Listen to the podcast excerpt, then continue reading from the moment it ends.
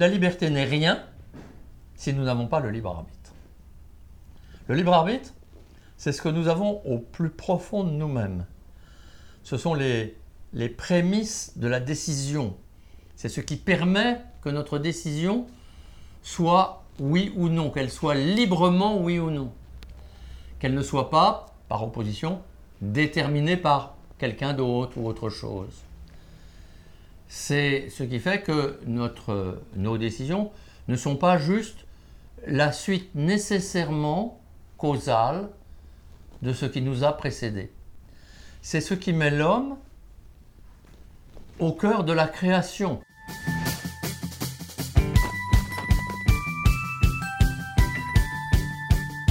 Bonjour Jean-Philippe Delsol. Bonjour. Merci d'avoir accepté euh, notre invitation à cet entretien. Mais c'est un plaisir.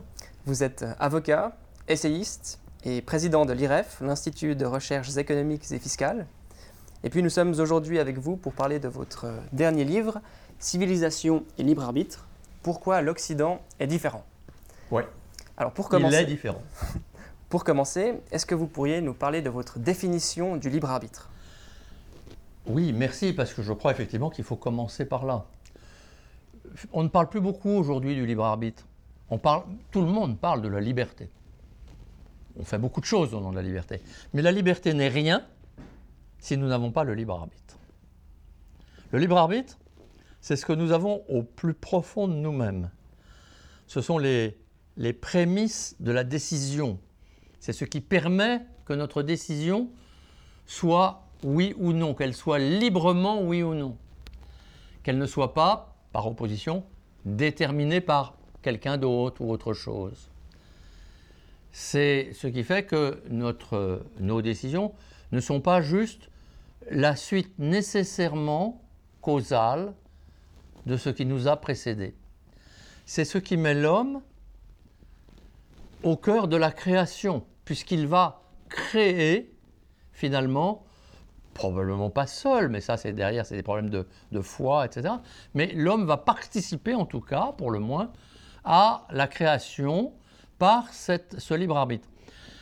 Et il faut qu'il y ait ce libre arbitre, c'est-à-dire cette euh, faculté en préambule à la liberté pour que la liberté elle-même existe. La liberté, c'est finalement euh, la possibilité qui nous est donnée par euh, ce qui nous est extérieur d'exercer ce libre arbitre. Mais le libre arbitre existe au fond de nous indépendamment de son exercice. L'homme seul au fond de euh, la prison souterraine d'un donjon imprenable euh, et oublié de tous conserve son libre arbitre alors même qu'il n'a plus de liberté.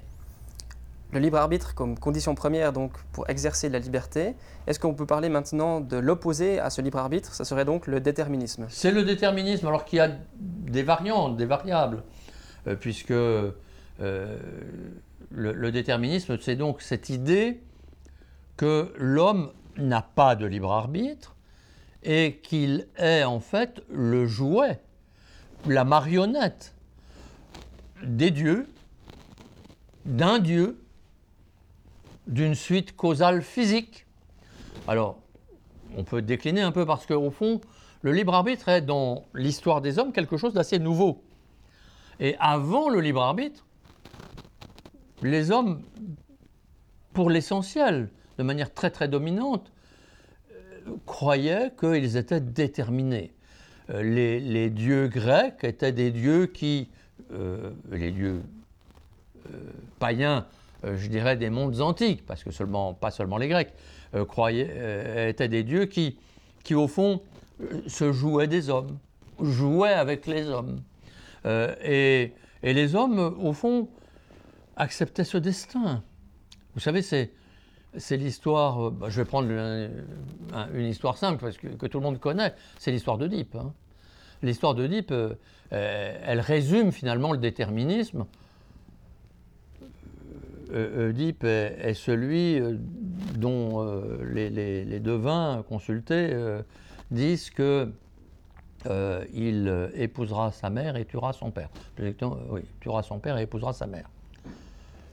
Épouvantable. Les parents d'Oedipe vont donc éloigner Oedipe, le, placer, c'est une famille royale, Oedipe, la famille d'Oedipe. Et donc cette famille va, mettre ce petit Oedipe auquel on a prédit ce, sort épouvantable, ils vont le mettre le placer dans une autre famille lointaine pour qu'il n'y ait plus aucun lien avec ce garçon. Et, sauf que le destin est le destin. Et Oedipe, je ne vais pas vous raconter l'histoire bien sûr, mais Oedipe va en arriver à tuer son père. Puis, euh, comme récompense d'avoir sauvé la, cité euh, de ce qui était en réalité euh, son oncle, dont son oncle était roi, va épouser sa mère sans le savoir, va avoir des enfants, et, donc, euh, tout ça va se réaliser. Donc, c'est inexorable. L'histoire d'Oedipe, en fait, se prolonge par celle d'Antigone. Pourquoi? Parce qu'Antigone est la fille d'Oedipe. C'est-à-dire que, en fait, euh, Oedipe est né du mariage de Oedipe, euh, pardon, Antigone est née du mariage d'Oedipe avec sa mère. Donc la, la mère d'Antigone est en même temps sa grand-mère d'ailleurs. Mais ce qui est extraordinaire, c'est que alors que Oedipe est finalement le fruit typique euh, du destin. Antigone, qui est sa fille, va elle se lever. Elle va, par sa, euh, sa réactivité, faire lever la liberté en exprimant son libre arbitre. Antigone, euh, en deux mots, c'est donc cette fille d'Oedipe qui, en fait, est la nièce du roi Créon. Et elle a deux frères qui vont se battre, bêtement. C'est toujours idiot de se battre entre frères d'ailleurs. Euh, et Créon va dire que c'est l'un qui a raison et l'autre qui a tort. Et comme ces deux frères, en se battant, se tuent l'un l'autre, Créon va enterrer l'un et pas l'autre. Et Antigone va refuser que l'un de ses frères, quelle que soit sa culpabilité, dès lors qu'il est un homme, ne puisse pas trouver euh, une, euh, une tombe pour lui, ne puisse pas être enterré, parce qu'un homme a droit au respect jusque dans sa mort. Et en fait, elle va se battre pour ça contre finalement le destin. Et, et elle va exprimer l'idée que euh, la nature de l'homme obéit à des lois qui ne sont pas seulement humaines, mais qui sont intérieures à l'homme, qui sont propres à la nature de l'homme. Et par là même, je crois qu'elle euh, est peut-être la première qui exprime, dans la culture grecque, j'entends, euh, qui exprime profondément la singularité de l'homme par opposition à la communauté et sa, euh, la force de son libre arbitre. Après cette première émergence, en tout cas dans la culture grecque et dans l'Antiquité du, du, libre arbitre, comment est-ce qu'il se manifeste par la suite et comment est-ce qu'il s'ancre notamment, vous en parlez bien dans votre livre, avec le christianisme. Alors en fait, bien avant précisément euh, la, période euh, euh, grecque, enfin l'apogée grecque, et avant que les mythes grecs s'expriment, il y a eu dans une culture plus ancienne, qui est la culture de Jérusalem, qui est la culture donc juive, il y a eu l'expression, c'est peut-être là d'ailleurs qu'il est qu'il est né, en tout cas qu'il s'exprime de manière explicite euh, pour la première fois, il y a eu le libre arbitre comme finalement une sorte de cadeau, et ça n'est encore qu'une sorte de cadeau fait par Dieu aux hommes. Puisque dès le judaïsme, euh, naît l'idée, qui va être reprise ensuite par le christianisme, que Dieu a un libre arbitre et que euh, Dieu faisant l'homme à son image, c'est toute l'histoire euh, de la Genèse, hein, de la Bible. Donc euh, Dieu faisant l'homme à son image, il a aussi un libre arbitre. et, on le voit alors tout au long de, la Genèse et, de l'histoire biblique, si vous voulez. dès, le, début, dès la Genèse, la Genèse c'est donc l'histoire de la création du monde. Hein. et dès la création du monde, ben, il y a le paradis, et dans le paradis, l'homme euh, y, est placé par Dieu, il, est, c'est un homme heureux, c'est un homme qui vit proche de Dieu, il ne connaît pas le péché, sauf que Dieu lui dit, attention, tu fais ce que tu veux, hein, il a le libre arbitre. Tu fais ce que tu veux, mais si tu touches à cet arbre, c'est l'arbre de la connaissance du bien et du mal, si tu touches à cet arbre, alors là, tu seras puni.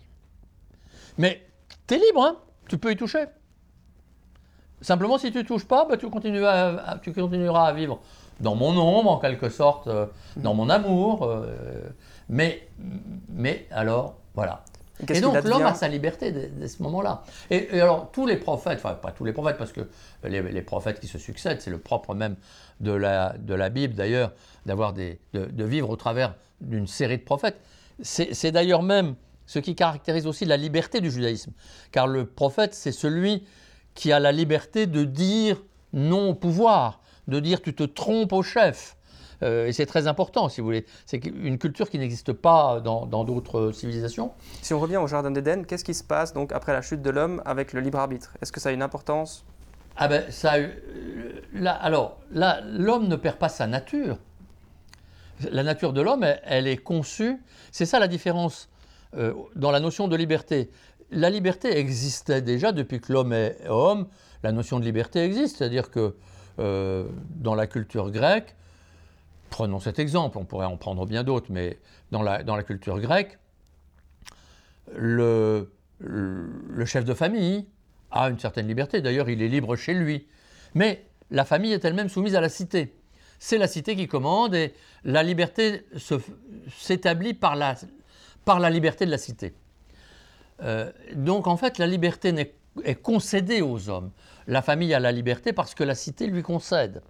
Alors que la différence dans le christianisme, dans le judaïsme, pardon, euh, pour la première fois probablement, c'est que on reconnaît cette liberté, la source même de la liberté, c'est-à-dire le libre arbitre, en l'homme lui-même, comme appartenant à la nature de l'homme.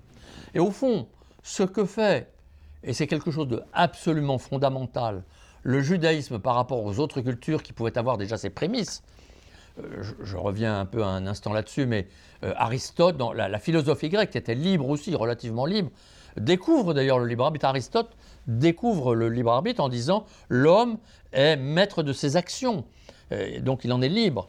Mais ce que ce qu'exprime et que découvre le judaïsme, je le répète, mais c'est trop important, de fondamental, c'est que ça n'est pas même Dieu qui concède comme c'était conçu à l'origine, mais c'est dans la nature même de l'homme. Et donc je réponds par là à votre question. Après le péché dans le, judaïsme, hein, et donc après dans le christianisme, l'homme conserve cette nature. Il est libre. Et c'est véritablement un enseignement qui sera repris intégralement euh, par le christianisme, sauf qu'il sera évidemment transformé par euh, la parole du Sauveur, Jésus, qui va venir euh, finalement renouveler l'amour de Dieu pour tendre la main à l'homme et se Mais c'est une autre histoire. Au niveau du libre arbitre, euh, c'est ça qui est fondamental. Notre société moderne, elle a beaucoup euh, hérité du judaïsme, de la culture euh, judaïque et également de la culture chrétienne. Et donc de quelle manière est-ce que la culture chrétienne conçoit ou a conçu au début, de, après la, au début de, notre ère, de quelle manière est-ce qu'elle a conçu le libre arbitre et puis de quelle manière est-ce que ça a évolué? Vous parlez dans votre livre des différences notamment entre les cultures catholiques et, protestantes après la Réforme. Alors, vous savez, toute religion, enfin les grandes religions ne sont pas nées euh, spontanément et définitivement. Euh, autour d'un homme, de la parole d'un homme, Jésus, Mohamed, euh, etc., Bouddha. Bon. Il y a ensuite des interprétations, il y a des discussions, des débats, des constructions philosophiques qui peuvent durer des siècles. Ça a été le cas du christianisme. Et euh, donc le, christianisme des premiers siècles euh, s'est construit, il a fallu probablement 4 à 5 siècles, on va dire, enfin, il continue de se construire d'ailleurs d'une certaine manière, enfin, il s'est véritablement structuré dans la pensée euh, durant les cinq premiers siècles, c'est-à-dire au fond de, des, premiers apôtres jusqu'à, on va dire, Augustin. Euh. Et euh, ce qui est important, c'est que dans cette période, puisque c'est votre question, dans cette période, les premiers siècles ont véritablement consisté à lutter contre des hérésies qui je parle d'un point de vue chrétien là, hein, c'est les chrétiens qui disent ça, ils ont lutté contre des hérésies, euh, qui consistaient pour beaucoup d'entre elles à être euh, accrochées encore à des formes de, déterminisme, c'est-à-dire qui croyaient à la magie, qui croyaient aux astres, qui, croyaient que les astres déterminaient votre sort, etc.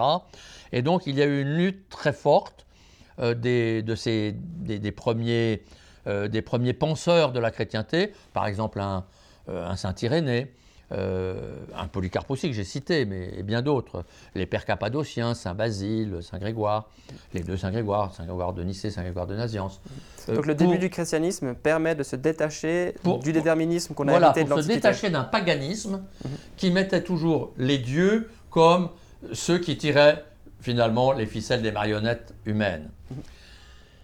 Mais d'une certaine manière, euh, cette idée du libre arbitre, a été reprise par certains, et notamment par un certain Pélage, il n'était pas seul d'ailleurs, mais enfin peu importe, je simplifie, par un certain Pélage euh, qui a été à l'excès dans l'autre sens, c'est-à-dire qui a dit non seulement l'homme a le libre arbitre, mais grâce à son libre arbitre, l'homme est entièrement maître de lui-même.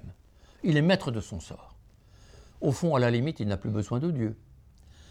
Et ça, c'est arrivé au début du 5e siècle, ou la fin du 4e, au moment où Saint Augustin, qui lui-même venait d'un peu loin, qui a eu une conversion un peu à la, Saint-Paul, c'est-à-dire euh, sur un chemin de Damas qui était le sien. Donc Saint Augustin, c'était un saint au 4e ou 5e siècle? Début du 4e, Saint Augustin, c'est un, euh, un, saint qui vient euh, de l'Afrique du Nord, qui est élevé en partie à Rome, mais euh, donc qui, participe complètement de la culture euh, romaine euh, et hellénique d'ailleurs, puisque Rome est véritablement imbibée de, culture hellénique, mais qui commence à avoir une vie extrêmement dissipée, il n'est pas du tout chrétien, et il a une mère qui, elle, est très chrétienne, et qui le remet sur le bon chemin. Et, un jour, il se convertit, alors comme, comme sur le chemin de Saint-Paul, c'est-à-dire il a une sorte d'illumination. Il ouvre un livre, à, à la page où il l'ouvre, il lit un texte qui est qui le sublime et, qui le remet sur le chemin de la chrétienté. Bon. Et au fond, Saint Augustin, qui reprend euh, la, doctrine de tous les pères de l'Église depuis les quatre premiers siècles qui se sont écoulés, euh, défend le libre arbitre dans deux ouvrages notamment, dont l'un qu'il intitule du libre arbitre, euh, où il est véritablement dans la lignée de l'Église. Et puis arrive Pélage, et Pélage fait vraiment des ravages. Pélage, ce Pélage qui dit que le libre arbitre est autosuffisant à l'homme, qui n'a plus besoin de Dieu, ou presque. On peut le dire qu'à la limite, il pourrait en avoir besoin, mais ce n'est pas très important. Bon. Et, Saint Augustin, lui, va passer sa vie, la seconde partie de sa vie, à se battre contre le pélagianisme. Et au fond, Saint Augustin va aller jusqu'à dire que bah, la grâce est plus importante que le libre arbitre. Et à la fin de sa vie, dans les derniers ouvrages qu'il écrit, que non seulement la grâce est plus importante, mais qu'il n'y a que la grâce. Solo gratia. Solo gratia, ça vous dit peut-être quelque chose.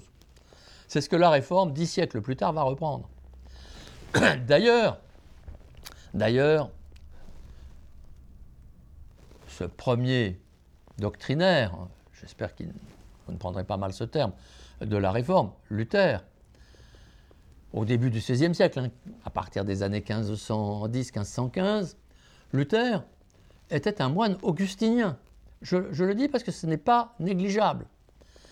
C'est-à-dire qu'il est bien dans la ligne de Saint Augustin. D'ailleurs, Luther va répudier tout ce qu'a dit l'Église catholique, à part ce qu'a dit Saint Augustin. C'est le grand homme de Luther. Et donc, euh, Luther va, euh, de manière un peu excessive, si vous voulez, la vie est ainsi faite qu'on passe souvent d'un excès à l'autre, et donc, euh, il va reprendre le Saint-Augustin de la fin de sa vie, de la fin de la vie augustinienne, et il va défendre cette idée de déterminisme qui va être reprise ensuite et par Calvin et par Zwingli, pour ne citer que les principaux euh, artisans de cette réforme dans le, milieu, enfin dans le début et le milieu du XVIe siècle. Euh, et donc les écrits, alors que je, que je redonne dans mon ouvrage en les citant parce que c'est vrai qu'ils sont très forts, presque d'une certaine manière très violents euh, dans l'affirmation de ce déterminisme. Dieu fait ce qu'il veut des hommes euh, et il décide seul de ceux qui seront sauvés de ceux qui ne le seront pas. Sola gratia, je l'ai déjà dit, saint Augustin, sola fide, sola scriptura.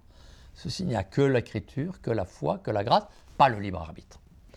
Et, mais au fond, je crois véritablement que la réforme euh, s'est exprimée ainsi pour euh, finalement mieux condamner le catholicisme, qui lui était imprégné de libre arbitre, pour les raisons que j'ai déjà évoquées. Et euh, la réforme, assez rapidement à mon point de vue, s'est rendu compte de cet excès et n'a eu de cesse de trouver le moyen de réhabiliter des formes de libre arbitre. Alors on pourrait en parler si vous, ça vous intéresse plus longuement, mais c'est d'autant plus important parce que la réforme a bien compris, Saint Augustin le dit d'ailleurs, euh, pardon, Saint Augustin l'a dit, oui, mais euh, Calvin le dit, je le cite, je crois, euh, expressément, il faut quand même trouver le moyen de faire en sorte que l'homme reste responsable. Or, s'il n'y a pas de libre arbitre, il n'y a plus de responsabilité. Comment peut-on être responsable de ses faits et gestes si Dieu, pour eux, le destin pour d'autres, la physique pour encore euh, d'autres, décide pour vous de ce que vous allez décider dans une minute, demain, après-demain. Il n'y a plus de responsabilité humaine. Or, sans responsabilité humaine, eh bien, il n'y a plus finalement de développement humain. Et c'est la raison pour laquelle, fondamentalement, je pense que, alors c'est peut-être une autre question que vous allez me poser, mais que fondamentalement, euh, le libre arbitre, développé par le catholicisme et au fond plus ou moins euh, retrouvé par la réforme, a joué un rôle extrêmement significatif. Ce n'est pas le seul euh, ferment de développement du monde occidental, mais un rôle très significatif dans le développement du monde pour former ce que nous appelons aujourd'hui le monde occidental, qui est différent des autres, incontestablement. On pourrait dire quelques mots, si vous voulez, mhm. pour montrer la différence. Parlons-en maintenant de l'importance. Dans votre titre, vous parlez de, du libre arbitre et de la civilisation occidentale. Qu'est-ce qui lie ces deux notions et qu'est-ce qui fait que le libre arbitre joue ce rôle clé dans l'Occident? Eh bien, si vous voulez, le libre arbitre, alors c'est la conscience du libre arbitre, plus que le libre arbitre lui-même. Le libre arbitre, je pense, je suis de ceux qui pensent, que nous l'avons tous. Il est dans la nature humaine. Mais d'autres le contestent. Mais je crois que ce, qui est important dans le judaïsme et ensuite dans le christianisme, c'est que Dieu non seulement crée un homme qui a la nature humaine, euh, qui, a, qui a dans sa nature humaine le libre arbitre, mais il permet à l'homme de prendre conscience de son libre arbitre. Et c'est en ayant conscience de son libre arbitre que l'homme va devenir plus fort. Car s'il est conscient de sa capacité à agir, alors il en devient responsable. Et alors, il a euh, naturellement non seulement l'idée, mais bientôt le devoir de prendre en charge sa propre, euh, son propre destin, son propre devenir, et en même temps aussi le souci des autres, car il se rend compte, euh, si vous voulez, cette, euh, cette expérience du libre arbitre se fait, de mon point de vue, dans la prise de conscience par l'homme de sa singularité, c'est-à-dire de sa notion de personne. Euh, la personne, c'est celle qui se sent différente, et qui se, elle se sent différente par cette possibilité qu'elle a d'agir différemment, par elle-même. Ça n'est plus une marionnette, qui est l'équivalent d'une autre marionnette, même si elle est grimée, habillée différemment. Une marionnette est une marionnette. Il n'y a que l'accessoire qui change.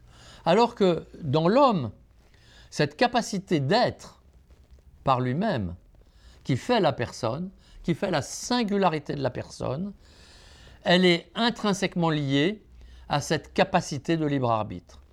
Et donc, si vous voulez, cette reconnaissance parce que la personne, elle existe indépendamment de sa reconnaissance.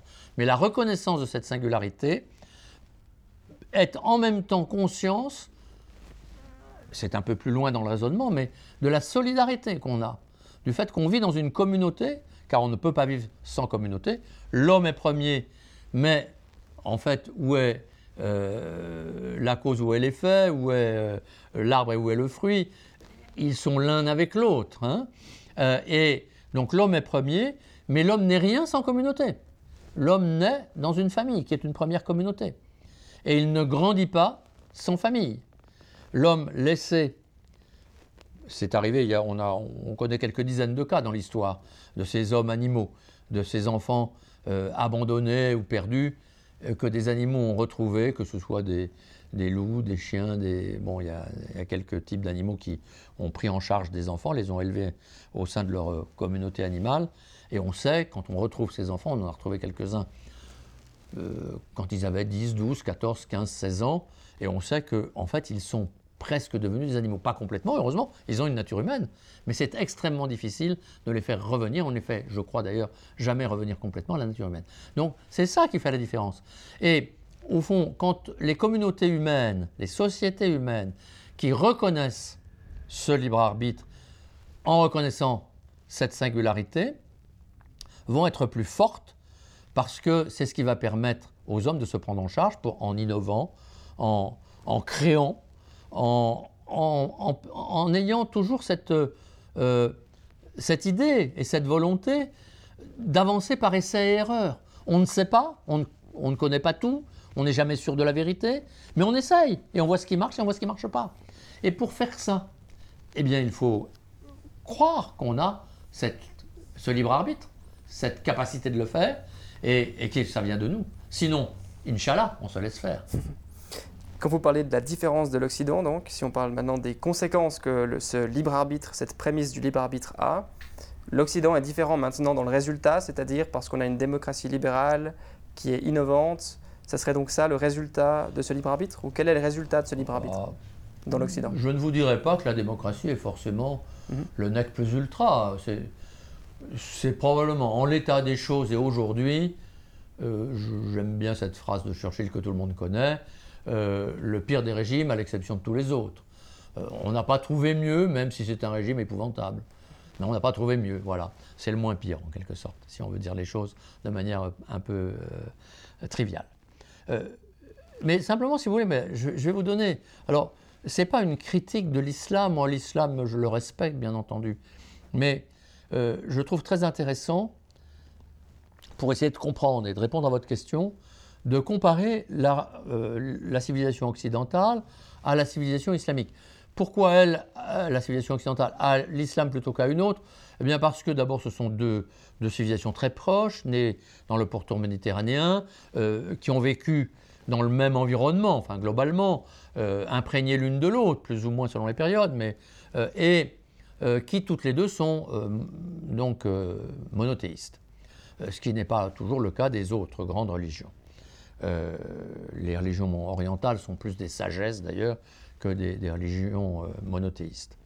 Et donc c'est intéressant de, comparer, intéressant de comparer parce que d'un côté on a le, judéo-christianisme, et j'attache de l'importance au fait que c'est judéo-christianisme, et en dépit de, des incertitudes concernant la réforme, mais que j'ai expliqué, et puis de l'autre, on a donc euh, euh, la religion euh, islamique qui, elle, est entièrement déterministe, qui croit véritablement à, une prédestination totale, Inch'Allah, comme disent les musulmans. bon, c'est un peu rapide, ce que je dis, c'est forcément caricatural, mais mais euh, il faudra beaucoup plus de temps. Il faut lire mon livre pour euh, euh, comprendre un peu plus les. Et encore, ça ne suffit pas, bien sûr, toutes les nuances. Mais ceci étant, finalement, les civilisations comme l'islam, qui n'attachaient pas d'importance à la liberté de créer, d'innover, etc., elles ont vécu dans le respect d'une foi et d'un droit, car l'islam est devenu assez vite, finalement, un droit en, grande partie, et, ils n'ont pas innové. Alors, ce qui est intéressant, c'est que c'est vrai ce que je viens de vous dire, mais pas tout à fait. Parce que l'islam a vécu deux périodes. Dans les premiers siècles de l'islam, comme je l'ai expliqué pour les premiers siècles du christianisme, l'islam s'est fait. Euh, bon, ce qu'a dit l'ange Gabriel à, Mohamed, on ne sait pas très bien. Enfin, lui, euh, on a dit après coup qu'il avait dit euh, les, les, sourates du Coran, mais en réalité, au début, les deux premiers siècles de l'Égir, après 632, la mort du prophète, on ne sait pas très bien, et avant que ce soit écrit, et pendant que c'était écrit, euh, il a pu se passer beaucoup de choses. Donc en fait, il y a eu beaucoup de discussions, de débats. Et il y a un courant, à la fin du 8e ou 9e siècle, prolongé un peu au 10e, euh, qui a été très fort, qui s'appelait le courant moutazilite, qui a dit que à partir des textes, des hadiths, c'est-à-dire toute la vie du prophète, etc., finalement, le libre arbitre l'emportait sur la prédestination. Et le moutazilisme, qui a été protégé par euh, la dynastie abbasside à, Bagdad, l'a emporté pendant un moment, c'était le courant dominant. Ce qui est intéressant, c'est que pendant cette période, du courant dominant où le libre arbitre l'emporte globalement, il y a une richesse à la fois culturelle, scientifique, euh, religieuse, extrêmement importante. C'est véritablement luxuriant sur le plan intellectuel. Et il y a des, physiciens, des astronomes, euh, des poètes, enfin. Et puis, et puis, on change de dynastie. Ça se fait un peu lentement pour différentes raisons, peu importe, je vous passe les détails. Les Seljoukides arrivent, euh, bon. Euh, et là, la nouvelle dynastie va imposer euh, la sunna, c'est-à-dire le sunnisme, qui lui va être extrêmement, va imposer le Coran comme une loi qu'il faut apprendre et redire, et à partir de, la fin du 10e, 11e, 12e siècle, ça va mettre du temps à se passer, mais eh bien, finalement, les lumières de l'islam moutazilite s'éteignent. Et euh, la richesse du moutazilisme va être supplantée par euh, un, droit rigide qu'on va apprendre à réciter dans les madrasas, euh, plutôt que de débattre. Jusque-là, il y avait le débat, et là, ça va être donc la récitation. Simplifie un peu pour euh, faire comprendre à nos auditeurs. Et je comprendrai que certains me disent c'est pas tout à fait comme ça. Je crois quand même que c'est l'essentiel.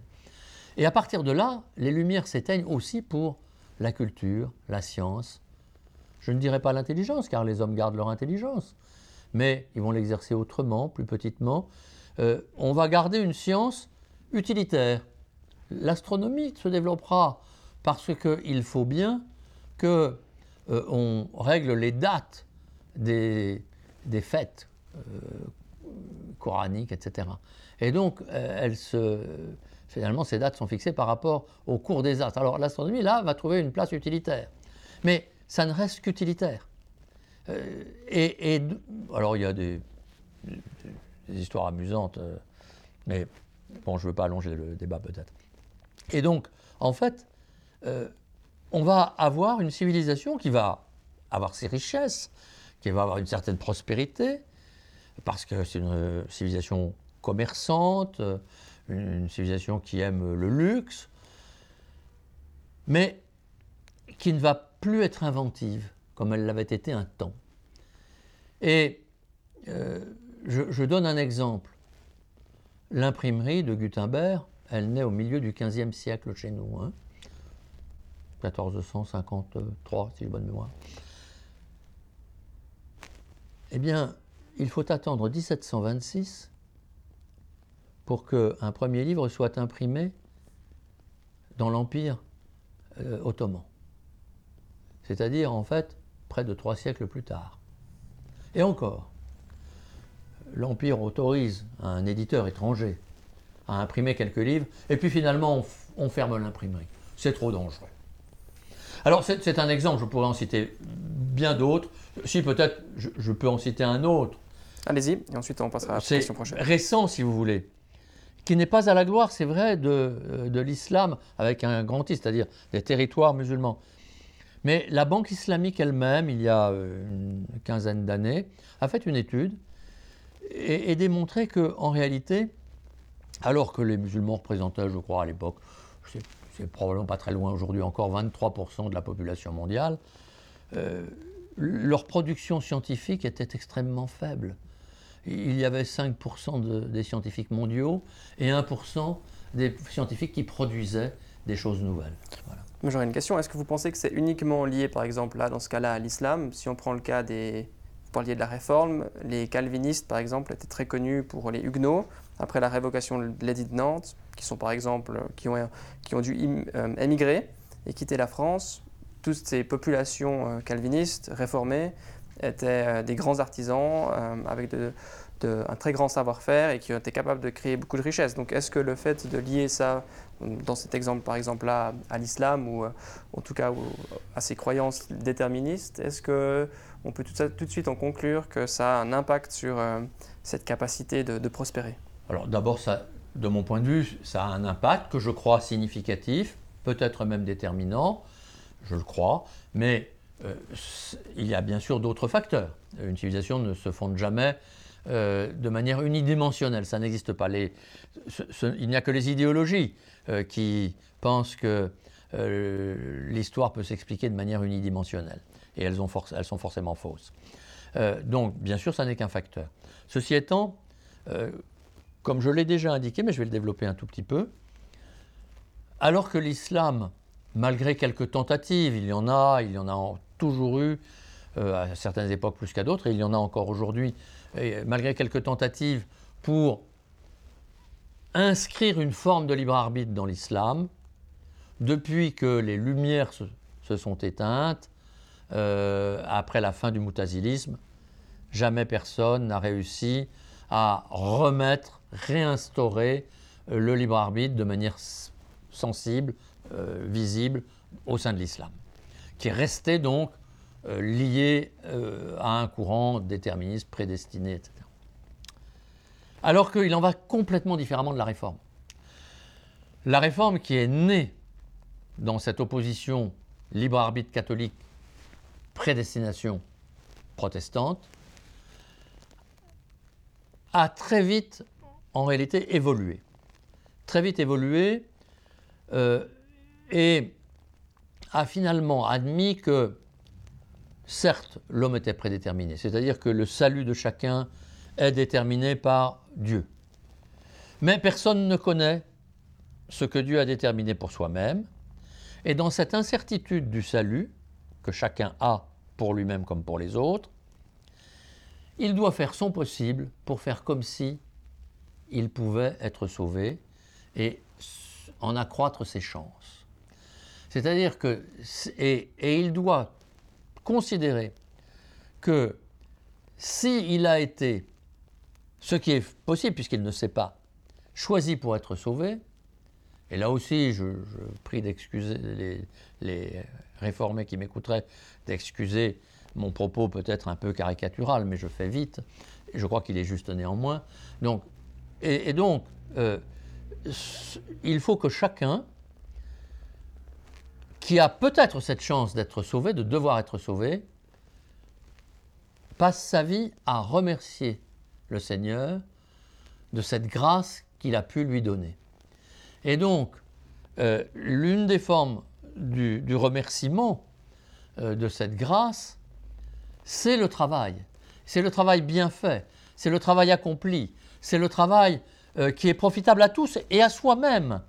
Le bérouf de Luther, alors on a beaucoup discuté sur la notion de bérouf, euh, en, allemand, donc est-ce que ça veut dire travail, est-ce que ça veut dire accomplissement, est-ce que ça veut dire... mais, mais donc à partir de là, le travail a été considéré comme quelque chose non pas de sacré en soi, mais de concourant à euh, finalement la sacralité de l'homme comme homme, comme créature de Dieu. Et ça, c'est quelque chose qui a été extrêmement important dans la mentalité, euh, dans la mentalité euh, réformée.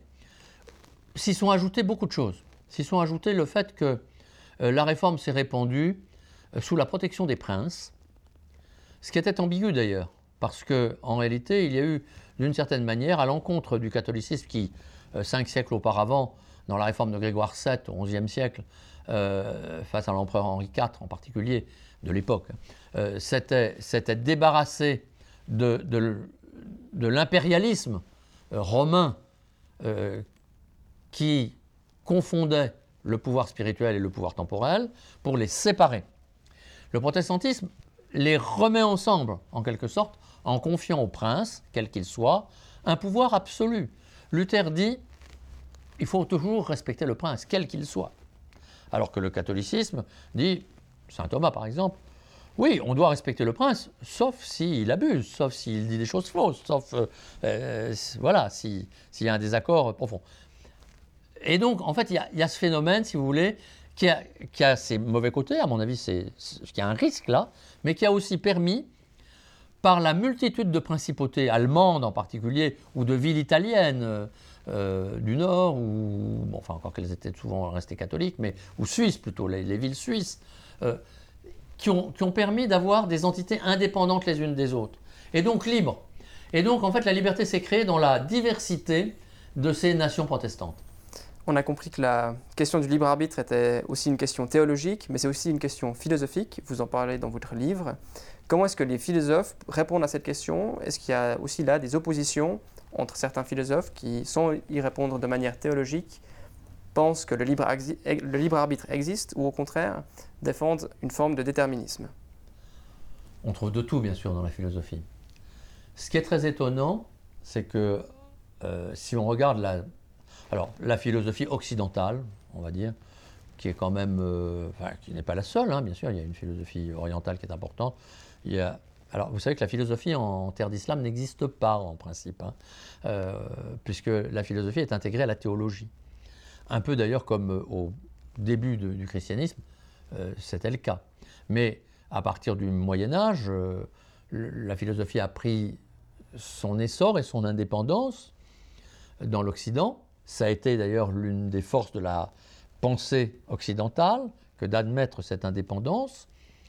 Et quand la philosophie a pris son indépendance, eh bien, en réalité, euh, elle a d'abord été favorable au libre arbitre, puis à partir, et, à partir du moment où la physique s'est imposée, alors c'est euh, Newton, euh, Galilée, Galilée, Newton, on va dire plutôt, et puis parallèlement la philosophie, on va dire Descartes, je, situe quelques grandes dates. Hein. à partir de ce moment-là, la, force de la physique, fondée sur euh, des, euh, sur des, visions astronomiques, euh, pour beaucoup au départ, démontre que le monde est causal.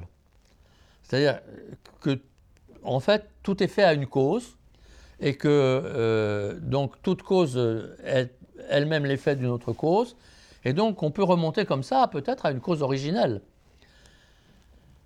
Et la philosophie, à partir de Descartes, va s'emparer de cette révolution copernicienne, je ne vais pas parler de Copernic, révolution copernicienne, qui est cette révolution, alors c'est la révolution euh, par rapport à, la Terre qui tourne autour du Soleil et non l'inverse, etc. Mais c'est en même temps une révolution peut-être encore plus significative des sciences dans euh, la force justement de cette relation causale. Et si, si notre monde est tout entier causal. Alors, peut-être que nous ne sommes finalement qu'une conséquence physique d'un premier atome. Euh, et Descartes lui-même, alors c'est très intéressant l'histoire de Descartes parce que, euh, au fond, Descartes défend dans beaucoup d'écrits philosophiques le libre arbitre, au sens d'ailleurs catholique du terme, c'est-à-dire que euh, alors que le débat avec les protestants a lieu déjà à ce moment-là, assez fort, mais, Descartes défend le catholicisme euh, qui donne sa place au libre arbitre et sa place à la grâce, c'est une sorte d'équilibre dans le catholicisme. Mais il écrit deux ouvrages sur l'homme et sur euh, le monde qui en fait disent que, il l'écrit comme tel, que l'homme est un animal mécanique, hein, pratiquement. C'est, l'homme est une, une sorte de, conséquence causale de la nature physique. Sauf que ce livre-là, il ne le publie pas. Il ne sera publié qu'après sa mort. Parce qu'il avait trop peur de finir comme Galilée, qui a d'ailleurs pas si mal fini. Hein. Il a fini dans sa résidence secondaire en recevant ses amis. Mais bon, et en continuant à discuter avec le pape d'ailleurs. Mais bon, il n'avait pas envie d'être exilé quand même. Et comment la vision de l'humain, pas comme une machine mécanique, mais comme un être doté d'un libre arbitre, a évolué ensuite dans la philosophie Alors, pendant, à partir de Descartes, à partir de cette révolution copernicienne et de Descartes, pendant des siècles, hein, jusqu'au, pratiquement jusqu'au XVIIIe siècle, le, mécanisme, euh, le mécanicisme, donc le déterminisme, a été prépondérant, dans la, de mon point de vue, dans la euh, pensée philosophique. Euh, même un Voltaire, par exemple, qui a été un temps euh, en faveur du libre arbitre, a fini déterministe. Laplace, pour prendre un exemple connu, euh, a été déterministe complètement. Si on en croit à Laplace, bah, de toute façon, tout est conséquence de, causes. Et donc, à partir du moment où, si on connaissait toutes les causes, on pourrait déterminer ce qui va arriver demain à chacun d'entre nous. Mais mais pendant cette période-là, le catholicisme en particulier, là je, considère que l'Église a eu un rôle alors, extrêmement important, par exemple lors du Concile de Trente, milieu du XVIe siècle, euh, puis après, un, philosophe comme Molina par exemple, reprenant Saint Thomas mais un peu à sa manière, euh, le catholicisme a défendu pied à pied, coûte que coûte, le libre arbitre contre le déterminisme mécaniciste. Et il, a donc favorisé l'émergence d'une philosophie euh, beaucoup plus euh, euh, dans la tradition du libre arbitre, qui a poursuivi sa route et qui, au fond, a permis de, je crois, de conserver à l'Occident ses racines. Aujourd'hui, vous avez parlé de Descartes, mais aujourd'hui, de nombreux scientifiques, notamment par exemple des neuroscientifiques, parlent de ce déterminisme biologique. C'est-à-dire qu'au final, nos propres actions, mes actions, sont que la conséquence de processus, par exemple, chimiques. Donc cette vision que Descartes euh, défendait euh, à l'époque se retrouve au final aujourd'hui dans notre, euh, dans notre société moderne. Vous avez raison. Il y a toujours en fait euh, des partisans du déterminisme et des partisans du libre arbitre. Euh, Emmanuel Kant, qui était un peu croyant, pas très religieux, euh, a été de ceux qui ont beaucoup contribué à la restauration du, du, libre arbitre, de mon point de vue, en considérant que l'homme doit toujours être considéré par rapport à ses fins, par rapport à sa finalité, jamais comme un moyen c'est-à-dire jamais comme une simple cause chimique, justement, hein, notamment. Euh, c'est-à-dire qu'on en revient aux causes finales et non pas seulement euh, euh, aux causes antécédentes. Mais, et donc, aujourd'hui, bien sûr, il, y a des, des scientifiques médecins, généticiens, etc., qui, des, des spécialistes du cerveau en particulier, euh, qui nous disent non, non, non, moi je vous assure, euh, l'homme n'est qu'un résultat chimique de choses extrêmement compliquées, euh, mais on va pouvoir le remplacer, hein, on, va pouvoir, on va pouvoir donc faire un, homme, un homme super-homme, et peut-être que demain des robots seront plus forts que l'homme. Alors, ils nous disent notamment, il y a eu des expériences qui nous disent on a trouvé que quand l'homme prend une décision, de la plus simple à la plus compliquée, le cerveau l'anticipe avant même que l'homme l'ait prise dans sa conscience. Ça prouve bien que la décision vient finalement d'une sorte de, réseautage entre euh, euh, tout, ce qui se passe dans le cerveau, où il y a des, milliers, des millions de connexions qui peuvent s'établir, indépendamment de la décision consciente de l'homme. Peut-être. Pour moi et pour beaucoup de scientifiques, je les cite dans mon ouvrage, ça n'est pas une raison valable parce que ça ne veut pas dire que euh, l'homme, parce qu'il n'en a pas la conscience euh, consciente, si je puis dire, c'est pas, parce qu'il n'en a pas la conscience apparente à lui-même, ça ne veut pas dire qu'il n'y travaille pas lui-même. Mais ceci, c'est autre chose. Ce que je crois plus fondamentalement, c'est que et jusque-là, les scientifiques se sont tus. Ceux qui croient au déterminisme ne peuvent pas nous répondre là-dessus. Moi, je suis de ceux qui croient que, euh, au fond de l'homme, dans cette singularité euh, qui euh, est bâtie sur ce libre arbitre comme un, moyen, le libre arbitre n'est pas, pas en soi une vertu, c'est un, un moyen nécessaire de l'exercice de cette singularité. Il y a, au fond, une sorte de téléologisme. C'est-à-dire que l'homme n'est pas singulier pour être singulier. De la même manière que ça ne sert à rien de défendre la liberté pour la liberté, comme le font des gens comme Sartre, voire comme une femme que j'ai bien aimée, mais euh, qui, de ce point de vue-là, à mon avis, est très insuffisante, Ayn Rand. Euh, et au fond, l'homme n'est singulier et ne dispose de son libre arbitre que par rapport à un questionnement que cela lui rend possible. C'est cette singularité, ce libre arbitre, qui lui rend possible un questionnement sur ses fins, ce que disait précisément Kant. Et ce questionnement sur ses fins est à la fois la découverte euh, et euh, en même temps l'inquiétude de la transcendance, de quelque chose de transcendant. Je ne sais pas ce qu'est la transcendance.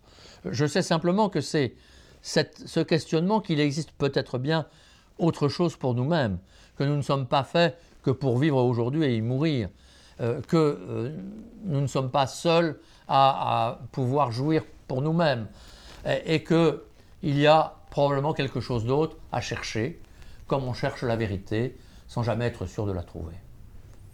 Jean-Philippe Delsol, merci. On l'aura compris, le libre arbitre comme euh, condition pour le progrès dans une société, pour la liberté et aussi peut-être pour la transcendance. Absolument. Merci à vous et à votre libre arbitre d'avoir accepté notre invitation euh, aujourd'hui. À très bientôt. Merci. Pour ne manquer aucun de nos contenus, abonnez-vous et activez la cloche. Et pour faire infuser la liberté, n'hésitez pas à partager nos contenus.